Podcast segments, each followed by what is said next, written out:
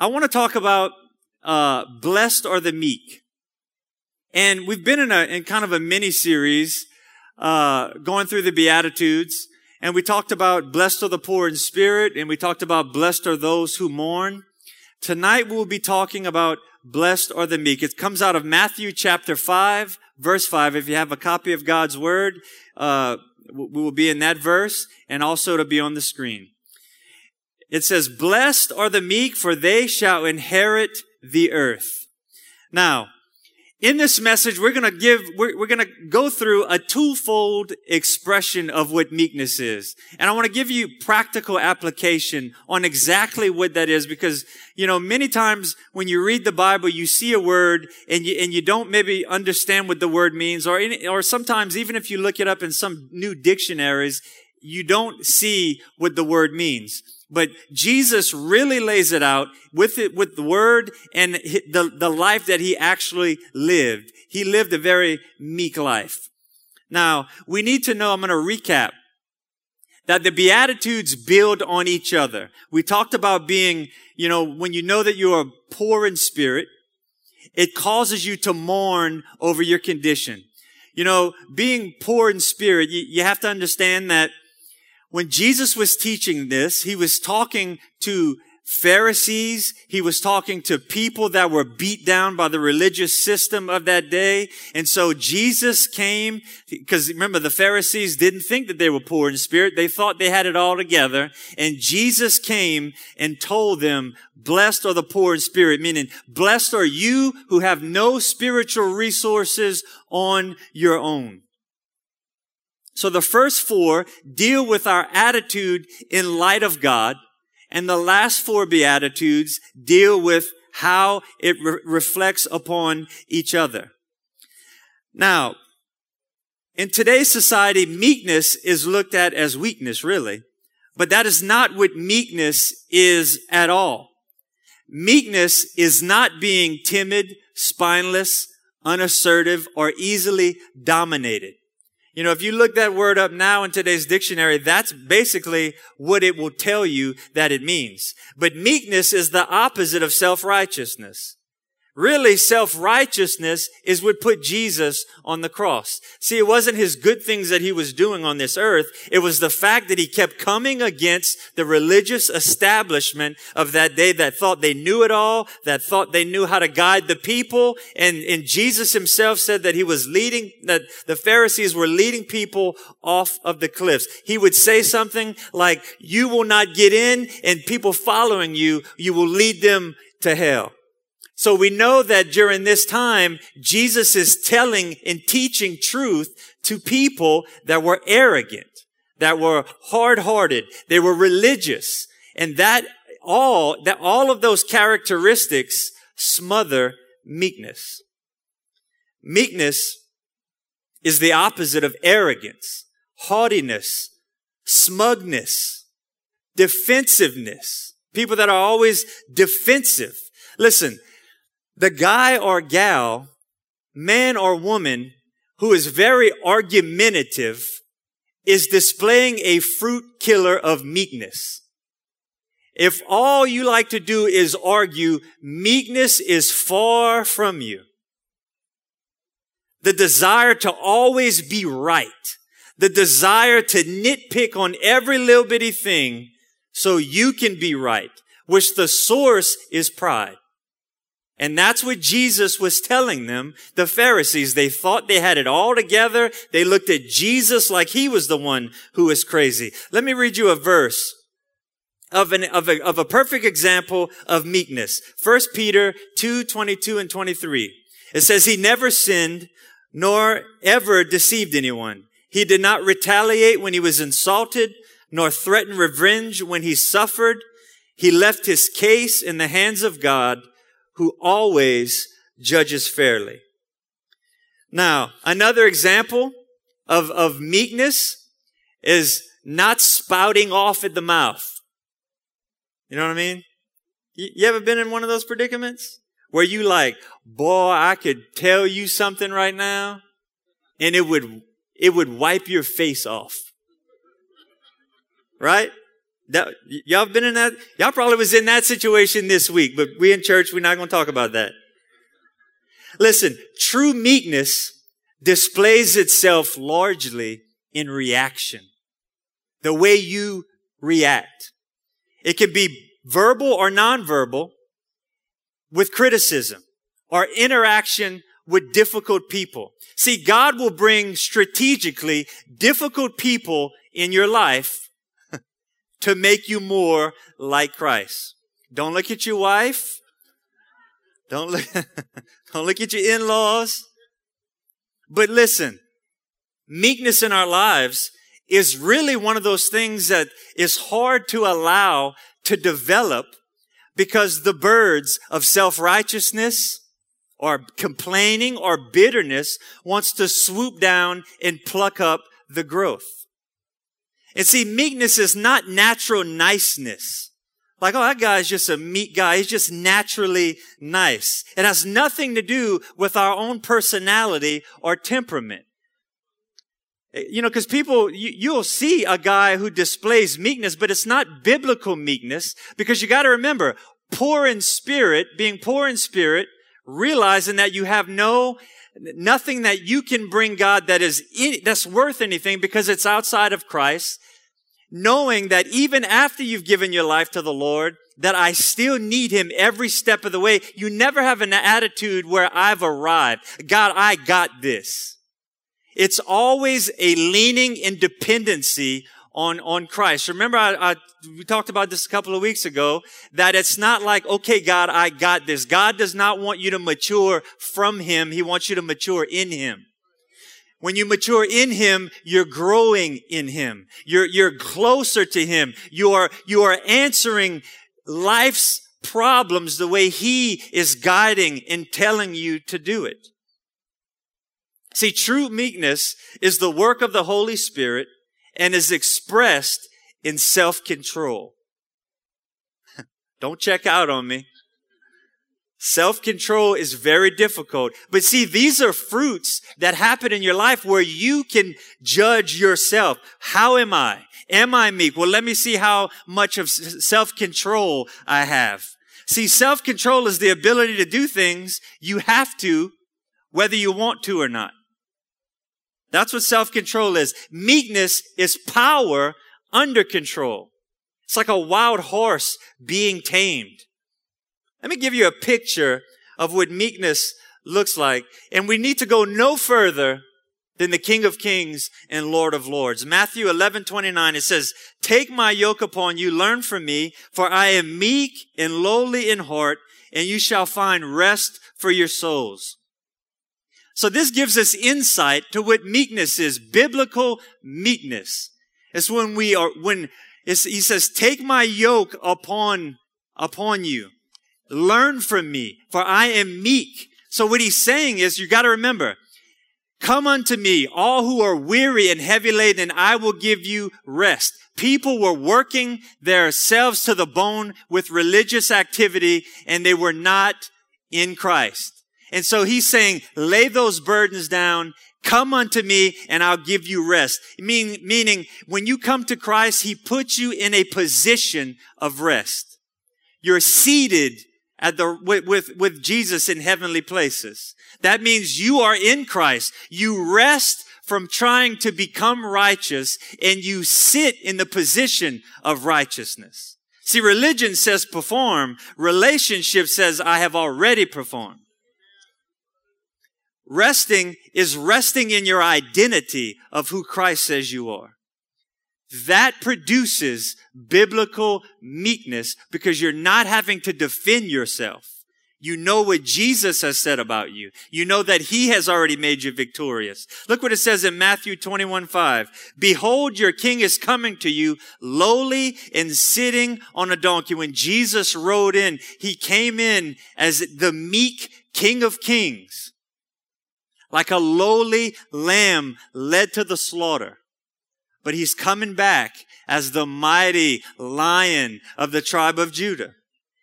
See, meekness is also lowly or gentle. What does that mean? It means submissive and tenderhearted. You're submitted to Jesus Christ.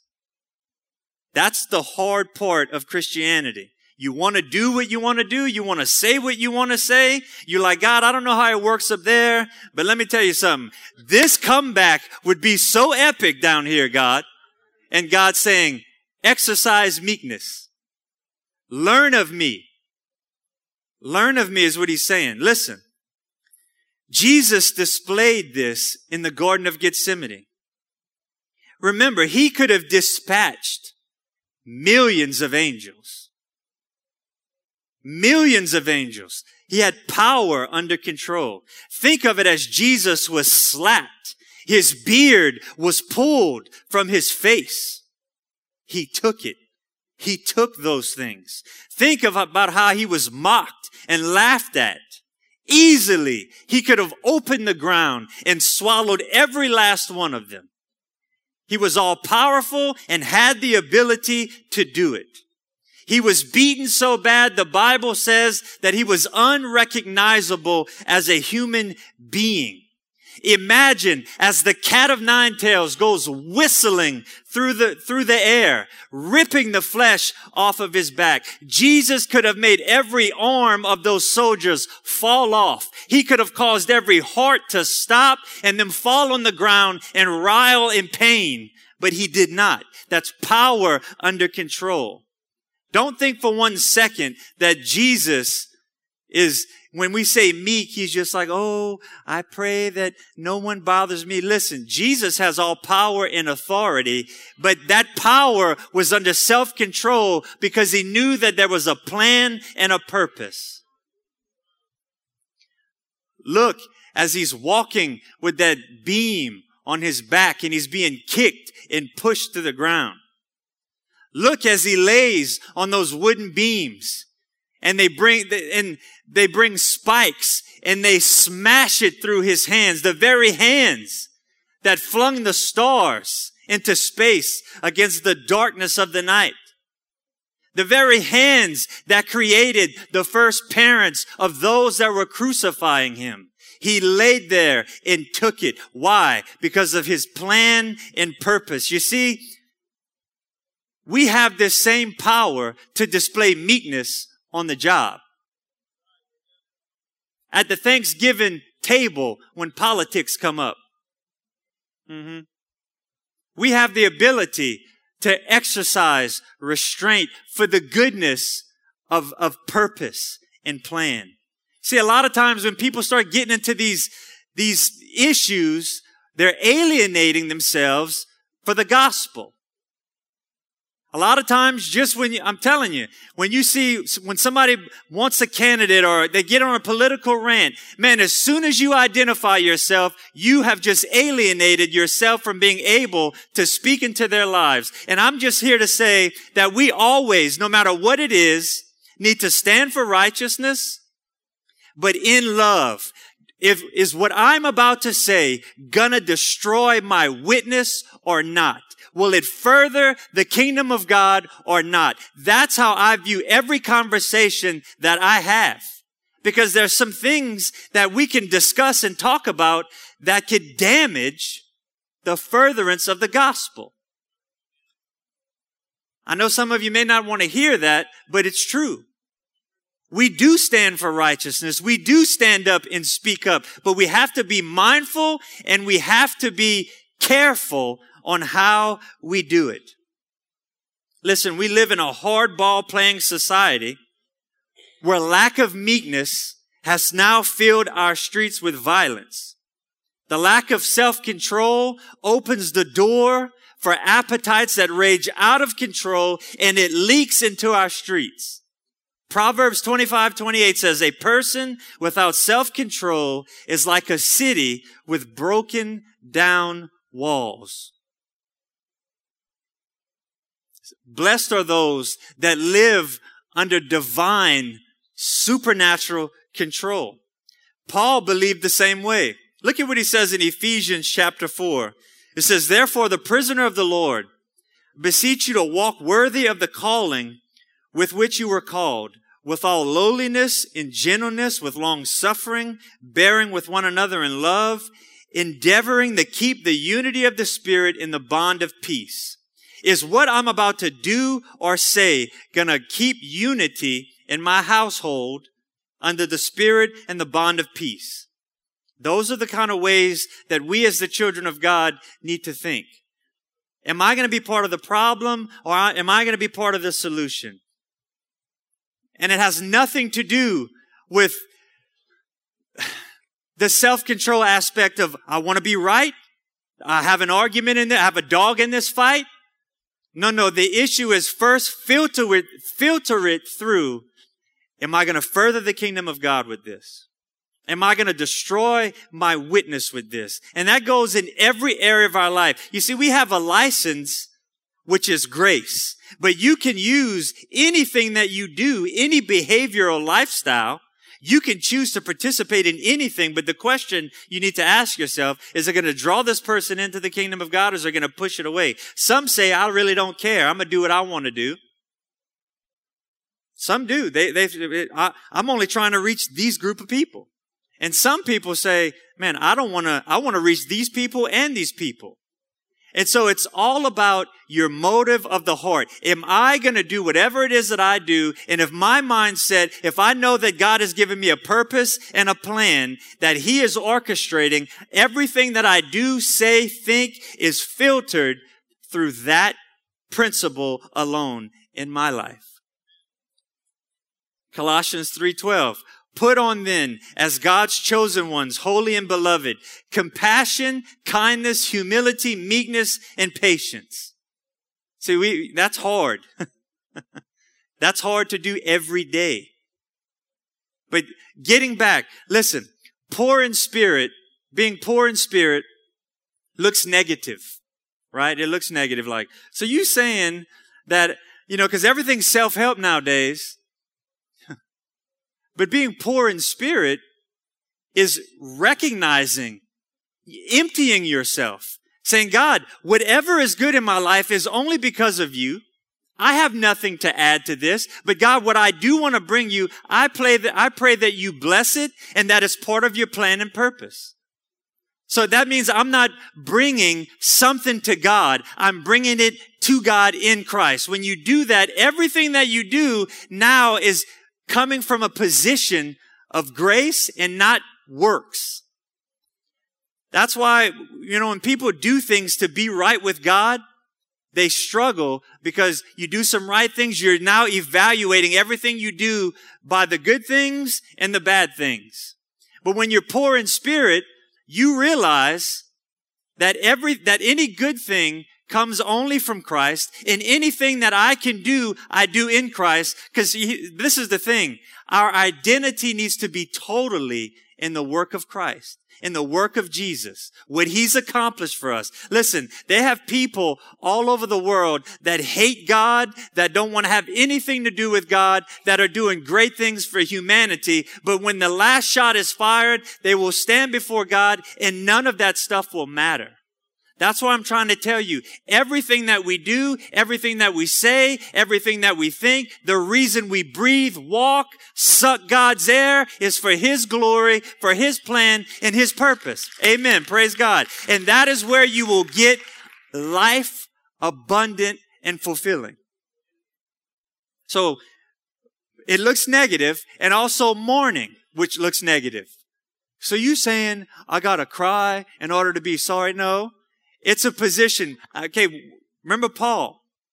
Paul looked, even looked at himself. He knew what he was capable of. In fact, he tells us in Romans that the thing I want to do, I find myself not doing, and the thing I don't want to do, I find myself doing. He was mindful of what he was capable of. So even though he was saved, he still realized that he was still poor in spirit, meaning I need God in every area of my life. So when you line up the word of God, when you line up who God is and you line yourself up, guess what has to go? Pride. Because when you take a real evaluation of yourself, you realize that I don't match up. But that's the beauty of Christ. But then this is what it does. It produces meekness. You're not thinking you better than somebody else because now instead of being mindful of someone else next to you, you're mindful of yourself. And when you do that, that meek position in Christ then causes you to walk in humility and humbleness before the Lord. And when you do that, because remember, God says he resists the proud. So when you're walking in meekness and humility, you have now opened yourself up to the blessings of God. And you see, that's the point. It counteracts everything that's religious in society. And it did it back then 2,000 years ago and it does it the same. That is why Jesus did not have to defend himself. Because he knew what God says about him. Listen, when you're meek, you no longer need approval because you're settled in what God says. Like it goes along with, what Pastor Rob was saying tonight. Once you really get it and understand that, listen, I'm in Christ. It does not matter what I see, what I think. I have to keep my mind on what God says and what God sees. Listen, then it gets to, gets you to a point where there's no need to shout every good thing you do from the housetop, or today it's called Facebook and Instagram. Because the, the issue is not trying to get man's approval because you already have God's approval. The problem comes when God's approval isn't good enough and you also want man's approval. That's the issue. And that's insecurity. Right? That's how, if you take inner healing or anything, you always learn that the dysfunctional behaviors come from insecurity and lack. But when you're in Christ, you are full. You operate all knowing that I just have to please God. That is how Jesus lived his life. He lived his life. Remember when he was baptized, this is my beloved son in whom I'm well pleased. Everything Jesus did, he have to, he didn't have to defend himself. He didn't have to make people like him because he knew how God felt about him that purpose and plan that he was called to, nothing thwarted that plan and purpose because he knows that that's what God wanted him to do. So everything was filtered through that. See, meekness is applauded by God. It always has been and it always will be. Job 5:11 so that he sets on high those who are lowly and those who mourn are lifted to safety. Now I want to give you the practical aspect of this. Number one, what does meekness uh, look like towards God? Well, first of all, it's manifested in our interaction with His Word. Listen what it says in James chapter 1 verse 21. Therefore put away all filthiness and rampant wickedness and receive with meekness the implanted word which is able to save your souls. Listen, we sit under a lot of preaching and teaching. And in essence, when you're poor in spirit, in other words, you're saying, I need to receive from God. I need help in my life. I need to, to receive. But when you're in spiritual pride, you're receiving to see, well, so and so need to hear this. Right? You ever said that in church? Man, that message was amazing. So and so should have been here. You got all the issues, but they do too, but you're looking at that. but the issue is, we, we, we receive what we know we need to apply. And what we think we have locked, we, we cast to the side.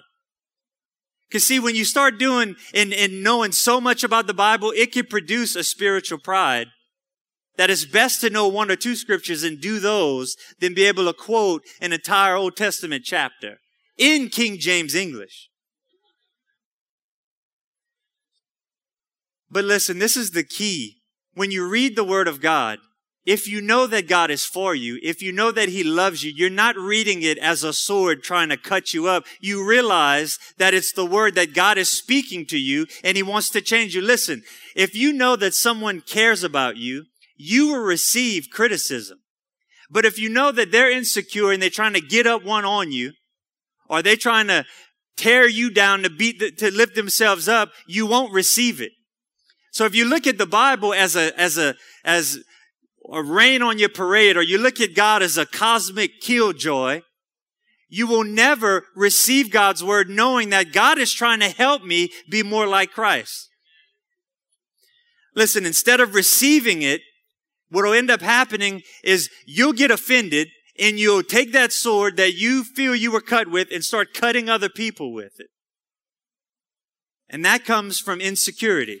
So I said all that to say meekness is receiving the word of God saying, I need this. I need to apply it. God, I know that I'm poor in spirit in this area. Lord, I'm asking that your word would come alive and help me in this issue. That's how you apply the word of God. Listen, this is what we do. We, we hear the word and we start thinking about other people. And then we use it as a measuring stick, right? Or Jesus calls it a log. You'll get, get it in a minute. The log in your own. And what we do is we start to identify and measure ourselves up with people. And when you can see, if you sit next to Charles Manson, you pretty good. Right? but if you, if you're judging yourself based on other people, you'll start sitting around people to feel better about yourself. And you're trying to now gain man's approval, which will prov- produce spiritual pride. But when you sit under God's teaching, under His word, and you say, God, thank you for that word. Help me apply that. You know what you want to do? You now want to share it because you saw it work in your life. Now you have relationship. You're saying, man, you know that I care about you. You know that I love you. I'm seeing this in your life. And guess what? It's in my life too. But this is how, this is what the Lord was speaking to me. This is how I applied it. And I feel like things are changing. And you'll receive that way. You'll receive from somebody that says, Oh, really? So you applied it. And it's working for you. So I want you to understand that when we read God's word, receive it with meekness. Receive it and say, God, are you trying to speak to me in this area, even though I may think I have it whipped? Listen, you will only see yourself as yourself when you see God as God. See, you'll measure yourself up to, to Jesus. When we do that, we're always striving to be more like Christ. And that's the key in this Christian walk. Our desire is to be more and more like Jesus. Amen. Now listen, the, the second part of this is our acceptance of his plan and purpose in our lives. Meekness flows from knowing and accepting that God's in charge. See, Jesus' whole life was lived for one purpose, to carry out the plan and purpose. Listen, there's two verses of scripture that you can apply everything in your life to. It's in Jeremiah 29, 11 through 12, and I'll read it to you. It's probably something you've heard your whole Christian existence. For I know the plans I have for you, says the Lord. They are plans for good and not for disaster, to give you future and a hope. So God has a plan for you. Romans 8, 28. And we know that all things work together for those who love God and are called according to his purpose. Plans and purpose. Everything that comes in your life can be filtered through those two things. When you filter them through plan and purpose, you're never thinking that what you're going through is pointless. Isn't there comfort to know, like, man, what is this? What's the point in this? When you have a direct target to say, okay, this is happening to me. Let me filter it through God's plan. And if it's not working like I want, I can filter it through the purpose of God, which will ultimately bring about what He wants to do. That's why I'm saying meekness is about receiving what God wants. His, receiving His word, receiving His plan and purpose. We need to know that God does what he wants to do. Listen Isaiah 14, 27. The Lord of heaven's armies has spoken, and who can change his plans? When his hand is raised, who can stop him? I like that. Isaiah 46, 10. Only I can tell you the future before it happens. Everything I plan will come to pass I do whatever I wish. I like the fact that God is all powerful. He's secure. He's not wringing his hands saying, I wonder what they're going to do. He already knows. Amen. Praise God. He knows exactly. Listen, we are on perfect schedule in God's plans and God's purpose. We are dead set in the middle of exactly what God wants to do. So we can have confidence in His plans and His purpose. And number two, we can, we can have meekness towards people. Let's look how this looks practically. Number one, responding when wrong. Listen, when criticism, gossip, or slander towards you, when the promotion doesn't go like you think, remember that Jesus is the perfect example. Once again in 1 Peter 2.23, he did not retaliate when he was insulted, nor threaten revenge when he suffered. I like this part. He left his case in the hands of God who judges fairly. Listen, God is always fair in every situation, in every circumstances. On a national level, on a world level, on a personal level, on a situation that we're like, God, what is going on here? We can have full confidence and assurance that God is judging that situation fairly. He has his plans in purpose in mind and he will carry it out. That's why you can rest in his abilities. Another way, forgive others. Ephesians 4, 31 and 32. Get rid of all bitterness, rage, anger, harsh words, and slander, as well as all types of evil behavior. Instead, be kind, tenderhearted, forgiving one another, just as Christ has forgiven you. Remember, plans and purpose. Your plan and purpose is to walk with Jesus. And if unforgiveness comes in and you see that that thing is trying to sidetrack you, if you understand that God has a purpose and plan and that if I get mad and I get prideful, God's going to resist that. And he's, he's got all the time in the world. He's going to say, Hey, get that area right.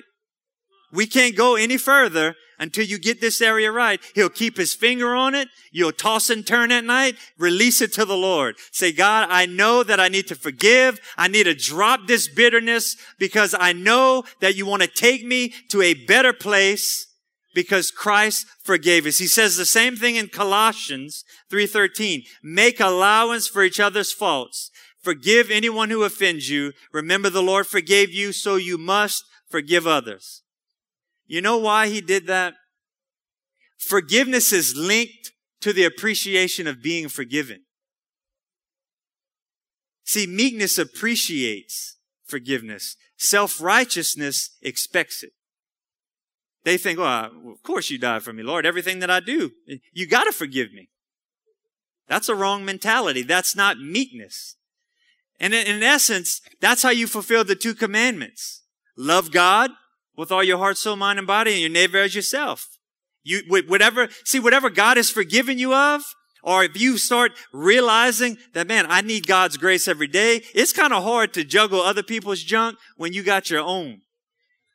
So you, you start saying, well, man, God's, look what I did today. God's forgiven me. And you want to go hold somebody against the wall with something that they did? I'm, I'm speaking to me. Listen, being poor in spirit, once again, going back to the first one, is being mindful of what you're capable of. That's what Paul, that's, that's the thought that Paul had. It's that civil war between the flesh and the spirit. And you know that that's going on in the inside of you because there are things in your mind right now that is coming to your mind. I battle this every single day, right? We know, we know what, there's things we battle every day. It's the flesh versus the spirit. So you know that you're poor in spirit. You know that without God's help, I cannot overcome this thing. So we need to start thinking maybe there's some other people that have some things that they're trying to overcome. We might be a little easier on them if we focus on our struggle. That's right. It produces compassion. You see, being meek makes you pliable in the hands of God. It makes you pliable and it empowers you to give what you have received because you no longer feel like you deserve, I deserve forgiveness. I'm, I'm saved, bless God. Right? You start to operate from an appreciation because you are mindful of the daily struggle or weekly struggle. If some of you have your halos on really good, you might get like weeks I know I'm not talking to anyone in here. Listen what it says. How does this apply every day? Galatians 5, 16 through 17. So let the Holy Spirit guide your lives. Then you won't be doing what your sinful nature craves. The sinful nature wants to do evil, which is the opposite of what the Spirit wants. And the Spirit gives the desires that are opposite of what the sinful nature desires. These two forces are constantly fighting each other. Romans 6:12, do not let sin control the way you live. Don't give in to sinful desires. Don't let any part of your body become an instrument of evil to serve sin. Instead, give yourselves completely to God. Submit yourself to God, like we talked about earlier.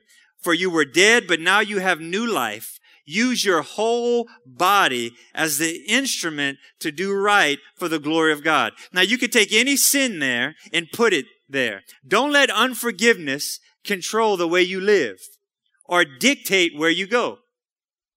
You might be mad at a family member. You're like, I'm not going to Thanksgiving this year. Or if I do go, I'm going to sit at the kitty table because, man, I hadn't seen my little nieces and nephews in so long. You know, that little prim, oh no, I'm good. Don't let sin dictate your life. Bring that thing to the Lord so He can put it under the blood so you can be forgiven and, and free of those things. See, it's always a choice. When you're poor in spirit, you're automatically going to the choice that God is putting his finger on because you realize the necessity and the need from him. Now listen, you, you operate from a secure, grateful heart, which positions you to receive what we need to give to others. When that forgiveness is flowing, once again, we talk about this all the time because I believe unforgiveness is one of the biggest things. It can affect your physical body. But when you realize, when you keep, listen, always keep this in mind. God forgave me, so I must forgive.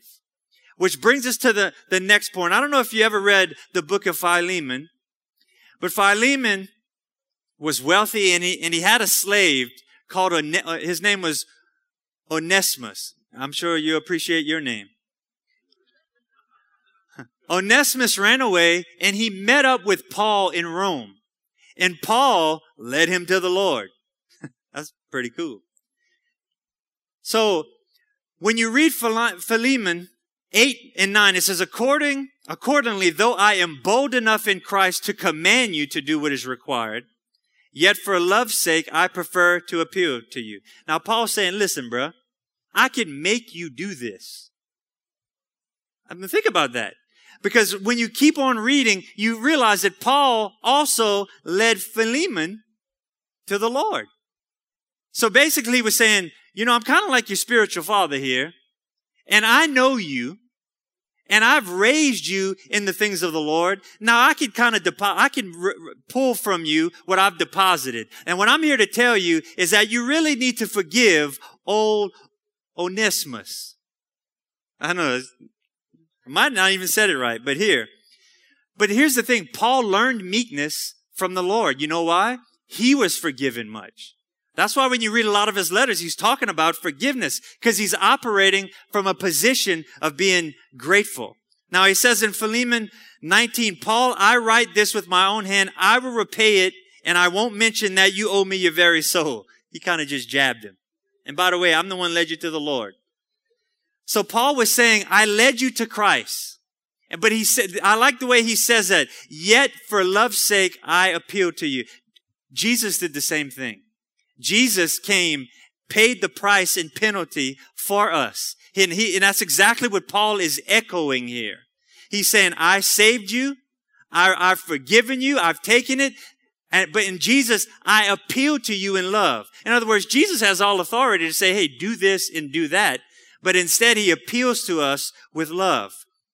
Now, this is how it looks in my own personal life. Jesus tells God, what Kelly has done, I have taken upon myself. Charge what Kelly did to my account. Now I know that. And Jesus could say, Kelly, I command you to forgive that person. But instead, Jesus would say, but I'm appealing to you in love because I gave you the love. And with the love that I've given you, that's what you carry to the one that has offended you. Which causes me, because I'm poor in spirit, which causes me to mourn over the thought that I would even choose to hold something against someone. Which then humbles me and po- empowers me to carry it out in humility and forgive. You see how the, the Beatitudes go one over the other. And so it's really Jesus is giving you a step by step procedure on how to view yourself in the light of God and how to deal with other people. That's what's so amazing about this powerful message that he shot straight to the people that were causing all the damage and the people that were broken saying, how do I please God? You see? It also empowers us to return good for evil. Blessed are those who persecute you. Romans 12, 17, never pay back evil with more evil. Can we stand? I, am gonna, I'm gonna stop here. Listen, it's hard to pray for someone that you're mad at, right? It, it's hard. That's why he's trying to empower you to keep that relationship right with him because that's where the grace comes to exhibit to someone else. Listen, meekness grows in the soil of being poor in spirit. And the, the last part of this entire verse, it says that we will inherit the earth. Jesus is, is really echoing Psalm 37. The meek shall inherit the earth and shall delight themselves in the abundance of peace. You see, when you're meek and you're in God's grace and forgiveness in all these areas, it, it allows you to live in peace. Don't you want peace? Listen, peace will not come from politics. It's not going to come from the way we interact with our neighbors unless Jesus is the one steering our own personal ship. And so that's what we need to understand that if you want to live in abundant peace, be meek because he said he promised you you would inherit that. Now, I want to just stop here and ask you if you if you have no idea how to even be right with God, I just want to tell you, all you have to do is say, Lord, I know that I'm not right with you. I'm poor in spirit. I know that I've offended you. I know that I've broken all of your laws and I need you to forgive me. That's poor in spirit. Then you realize the goodness of God and then you start to think about, man, I blow it on a daily basis. Man, I know that it's the kindness and goodness of God that leads me to repentance. When you start to reflect on what Jesus did for you, it causes you to mourn over what you've done. And then it produces meekness to receive the grace of God. Do you see that? And you may have never done that. And I just want you to lift your hand and I, with every head bowed and every eye closed, I just want to simply, I want you to acknowledge that before the Lord. And we're going to pray together. I see your hand. Lift your hand high. Be, don't, don't be bashful. This is the time to get it right with God. Praise God. And I want the church to pray along with me. Dear Heavenly Father, I come to you in the name of your Son Jesus. I ask you to forgive me from all of my sin. I confess that Jesus is Lord and that He took my place on the cross. I am saved. I am born again. I am a child of God. Thank you for saving me. In Jesus' name, I pray and ask. Amen. Listen, if you prayed that prayer for the first time, praise God. Give him a round of applause. There's a green card in front of you in the pew. We just want you to fill it out and leave it in the info center. You can bring it up to me. And I just want to have record of that so we can pray for you. And also, if you need a Bible, we have a Bible we want to give to you because we want you to read the Word of God. The Word of God is what will change your life. Now, I want to pray for the rest of you. You may be struggling with, with what you're going through. I just want to simply encourage you Whatever it is, lay it down and pick up meekness. Lay down arguments. lay down the desire to be right. Lay down pride. Lay down the need to feel like you always have to defend yourself. Lay down arguing. Lay down all the areas that are stumbling blocks in your life for yourself and for others. So, Father, we come right now in the name of your Son, Jesus. Lord, I pray for these here, Lord. Lord, I ask that you would develop meekness on the inside of all of us, God. We all need to be more and more meek. God, as we submit to the process, submit to your grace, God, we thank you right now for developing that on the inside of us. We honor you and we thank you. In Jesus' name, we pray and ask. And the church said, Amen and amen. Praise God. Praise God. Well, you're dismissed. If you need prayer for anything, we'll be up here.